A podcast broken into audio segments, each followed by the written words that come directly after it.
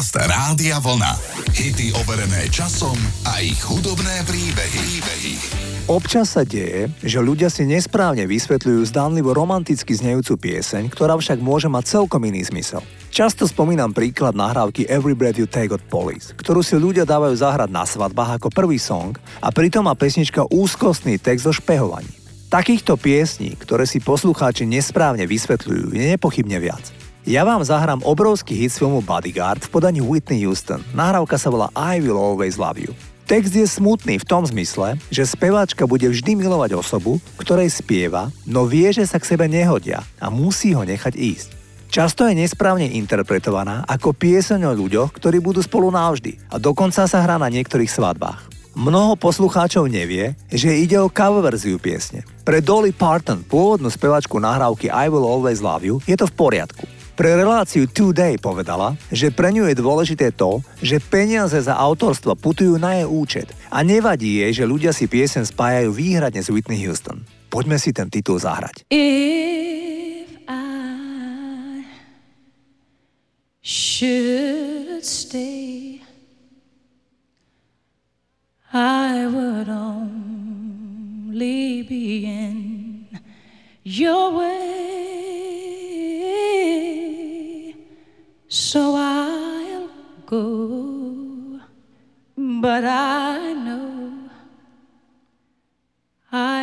Of you every step of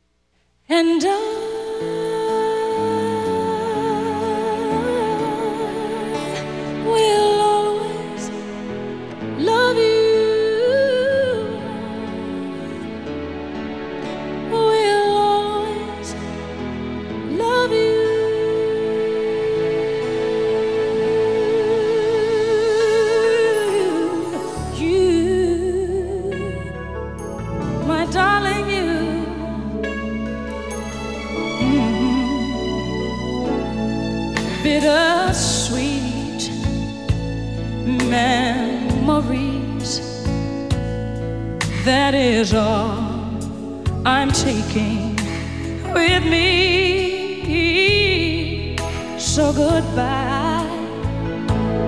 Please don't cry.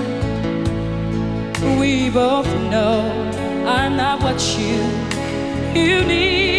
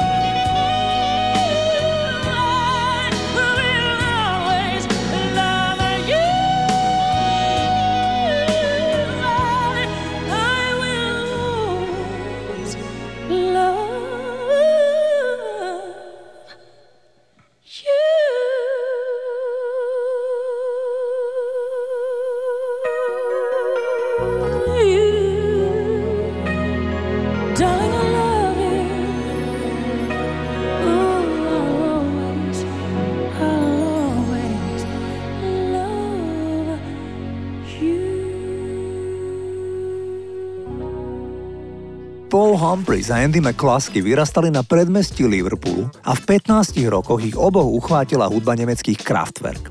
Chlapci si nakúpili lacné staršie hudobné nástroje a každú sobotu skúšali v zadnej miestnosti ich domu. Nikto im neveril. Dokonca kamaráti ich začali neznášať, že z miestnosti počuť divné zvuky a mali pocit, že tí dvaja sa zbláznili. Nakoniec sa odvážili urobiť jednorázové vystúpenie v septembri 1978 v miestnom klube s názvom Erix. Tam si ich experimentálnu hudbu všimol jeden manažér a výsledok je história. Ani nie o dva roky mali OMD hit, ktorý čitatelia časopisu Record Mirror označili za najlepší single roku 1980. Išlo o protivojnovú nahrávku Enola Gay. Pieseň reflektuje rozhodnutie použiť atomovú bombu a žiada poslucháča, aby zvážil, či boli bombové útoky nevyhnutné. To by sa nikdy nemalo skončiť takto, spievali OMD. Toto je ten song.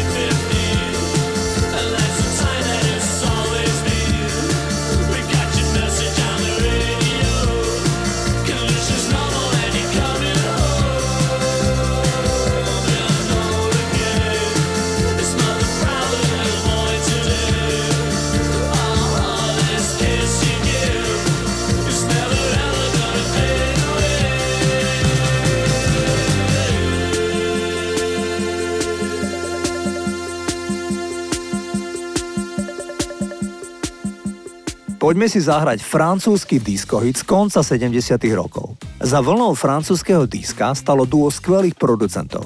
Daniel Bangalter, alias Vanguard, otec Tomasa Bangaltera z Daft Punku a Jean Kluger, syn veľkého belgického vydavateľa. Títo dvaja páni ako odpoveď na nemecké disko typu Bonnie M stáli za projektom Ottawa a Gibson Brothers. Gibson Brothers boli traja bratia, ktorých rodičia pôvodom z ostrova Martinik sa ešte v 50. rokoch vysťahovali do Francúzska. Tam na predmestí Paríža sa ich traja synovia pod krídlami spomínaných producentov realizovali ako disco skupina. Gibson Brothers vydali niekoľko temperamentných piesní a najväčšiemu úspechu sa tešila nahrávka Kese Rámy Vida. Žiaľ, na začiatku pandémie koronavírusu jeden z trojice bratov zomrel v nemocnici. 63-ročný Patrick Gibson bojoval s nákazou 12 dní. Išlo o prvú vlnu koronavírusu ešte v roku 2020. Poďme si mi teraz Gibson Brothers zahrať.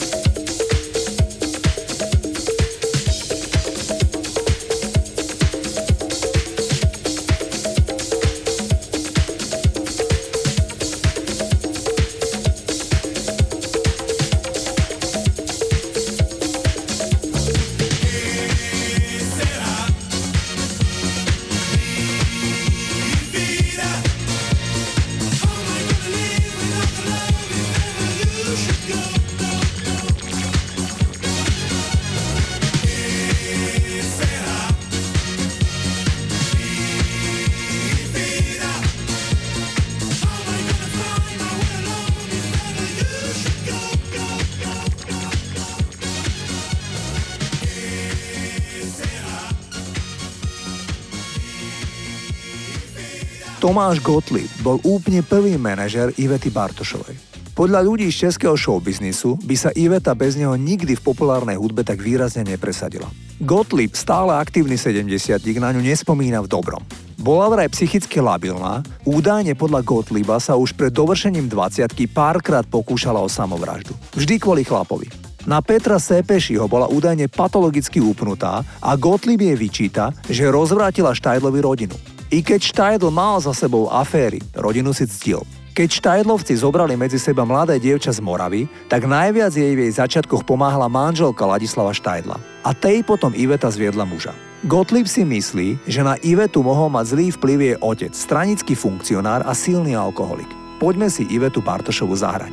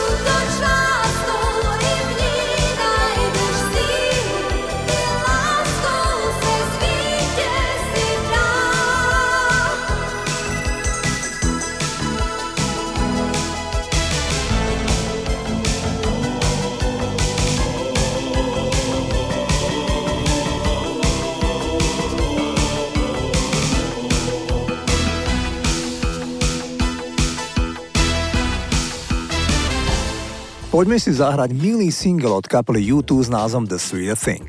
Bono napísal The Sweet Thing ako oneskorený narodeninový darček svojej manželke Ali, keď mala 25 rokov. Na jej narodeniny, ktoré sú 23. marca, v roku 1986 pracoval na nahrávaní albumu The Joshua Tree. Všimol si po návrate domov, či sa s ním nerozpráva. Neskôr si uvedomil prečo. Zabudol na jej narodeniny. Aby si to vynahradil, napísal jej túto pesničku. Nahrávka vykresluje realistický portrét ich lásky, ktorý môže byť niekedy búrlivý, ale nakoniec je toto najkrajšie, čo môže byť. Bono nesie vinu za akékoľvek narušenie. On je dažďový mrak v tejto búrke. Bono aj naďalej bojoval s rovnováhou medzi pracovným a súkromným životom. Keď sa vzali, mali len 22 rokov a ešte nebol zďaleka svetovou superstar. Ali by bola šťastnejšia so životom, ktorý by bol jednoduchší ako život plný publicity a popularity. Netrvalo dlho a v našom manželstve som začal cítiť, že sa vzdialujeme od života, ktorý sme žili v mladom veku, napísal Bono vo svojich memoároch Surrender z roku 2022. Poďme si titul The Sweeter Thing zahrať. Toto sú YouTube.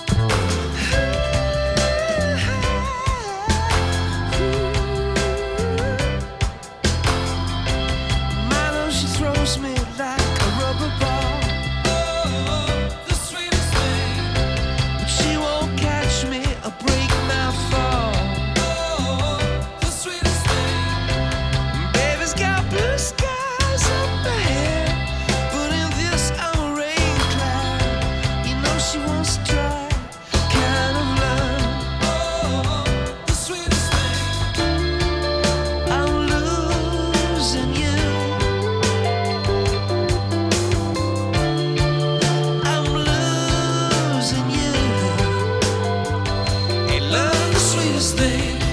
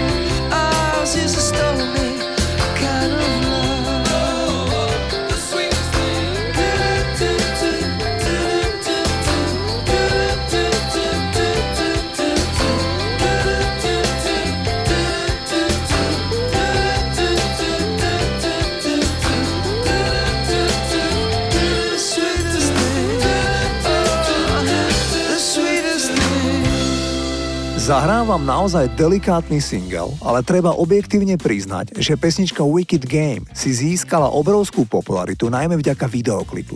Módny fotograf Herb Ritz režiroval videoklip. Je na ňom modelka Helena Christensen, ktorá zvádza Chrisa Isaaca na pláži.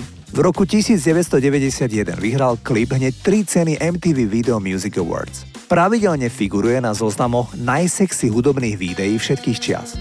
Chris Isaac napísal pesničku uprostred noci. Bol práve v očakávaní, že sa k jeho bytu blíži zvodná žena, ktorá je ním posadnutá a nesmierne vášnivá v posteli. Vedel, že ide o nebezpečnú hru, ale nevedel jej odolať. A tak o tom napísal prekrásny song, volá sa Wicked Game.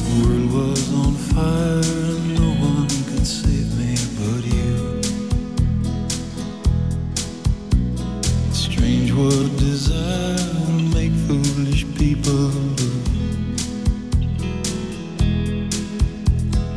I never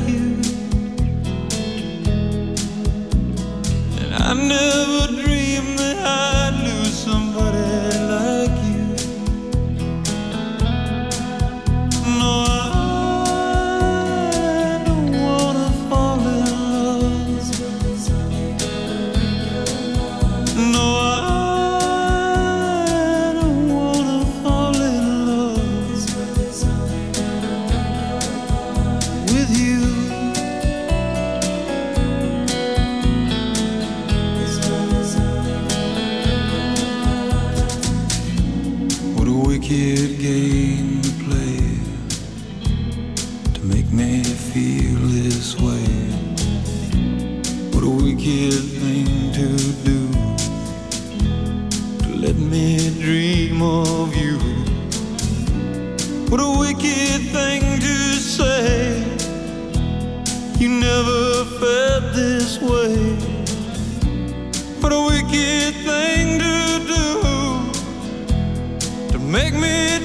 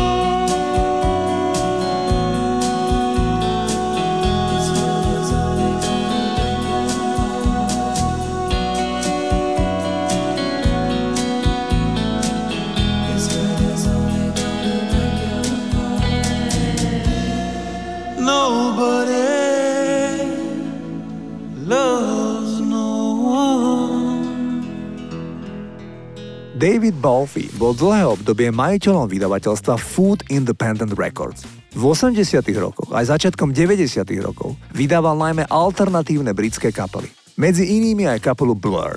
Balfi, rozčarovaný alternatívnou scénou v období grunge, sa v roku 1994 rozhodol predať značku Food spoločnosti EMI a spolu s mladou rodinou odišiel do dôchodku na vidiek, čo inšpirovalo Damona Albarna napísaniu ich prvého number one hitu Country House. Táto pieseň je o zámožnom mužovi, ktorý žije nudný život v kašteli na vidieku.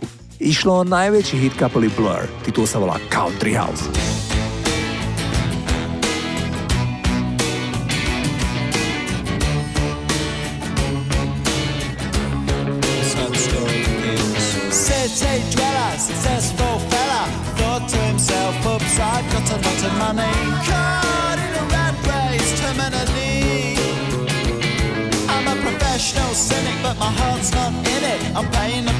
Living life at the limit.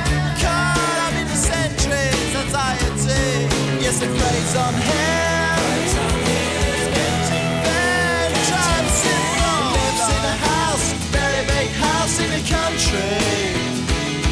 Watching afternoon repeats and the food he eats in the country. He takes a manner of pills and piles up analyst bills in the country. Oh, it's like an animal farm, that's a got morning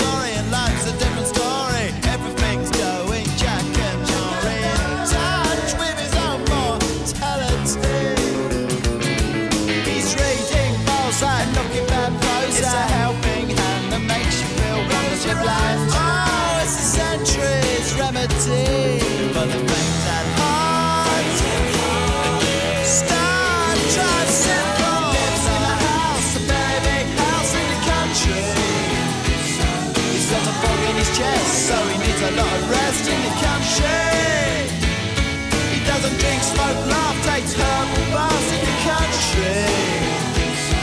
Says she comes to no harm on the animal farm in the country. In the country. In the country.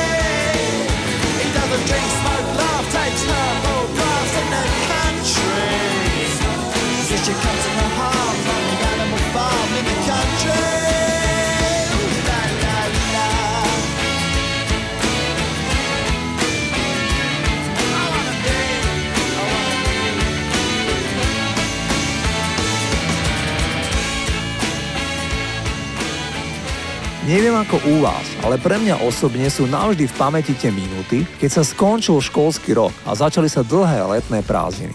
Tie posledné minúty školského roka a potom ten pocit blaženosti z prázdnin boli u mňa naozaj veľmi intenzívne. A predstavte si, že o tomto momente zložil Alice Cooper rokový hit.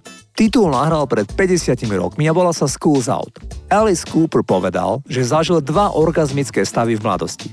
Prvý, keď sa prvýkrát miloval s dievkou. Mimochodom, bolo to v podomácky vyrobenej trúhle so skleným dnom. A potom, keď sa skončil školský rok. Vedel, že keď o tom napíše pesničku, tak to zafunguje. A tak sa aj stalo. Presne na prelome júna a júla bola nahrávka Schools Out na vrchole hitparád. Predčasom si Alice Cooper zaspomínal na svoj príchod do LA v 60 rokoch. Keď sme sa presťahovali do LA s malou slabúčkou garážovou kapelou, prvými ľuďmi, ktorých sme stretli, boli Doors. Potom sme stretli Jimmyho Hendrixa a Janis Joplin. Všetci títo ľudia čoskoro zomreli a boli pritom naši veľkí bratia a sestry. Bola to pre mňa výstraha, nezblázniť sa zo slavy. Alice Cooper je vášnivým golfistom a hovorí, že tento šport zohral hlavnú úlohu pri prekonávaní závislosti od alkoholu. Poďme si zahrať titul Schools Out. Toto je Alice Cooper.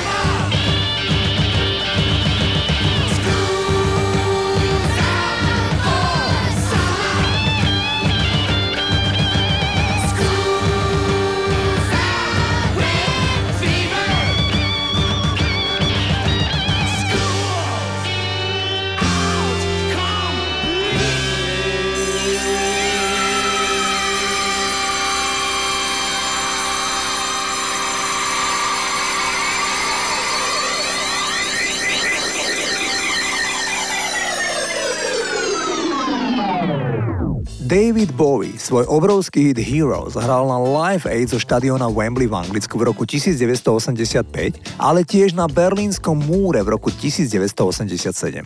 Čo sa týka neskôršieho vystúpenia, Bowie v rozhovore pre Performing Songwriter povedal Nikdy na to nezabudnem. Bolo to jedno z najlepších emotívnych vystúpení, aké som kedy robil. Bolo mi do plaču. Pódium postavili až k samotnému múru, takže múr slúžil ako naše pozadie.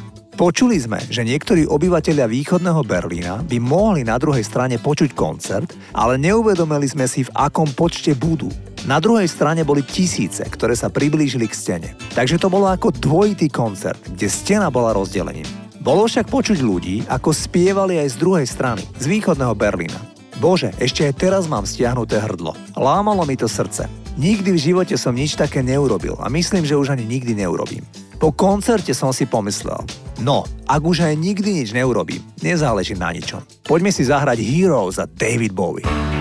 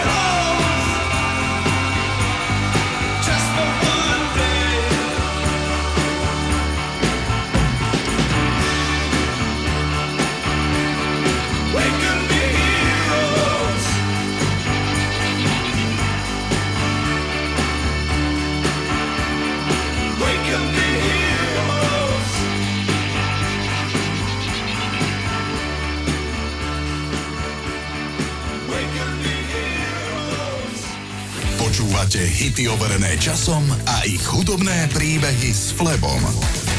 Rádio.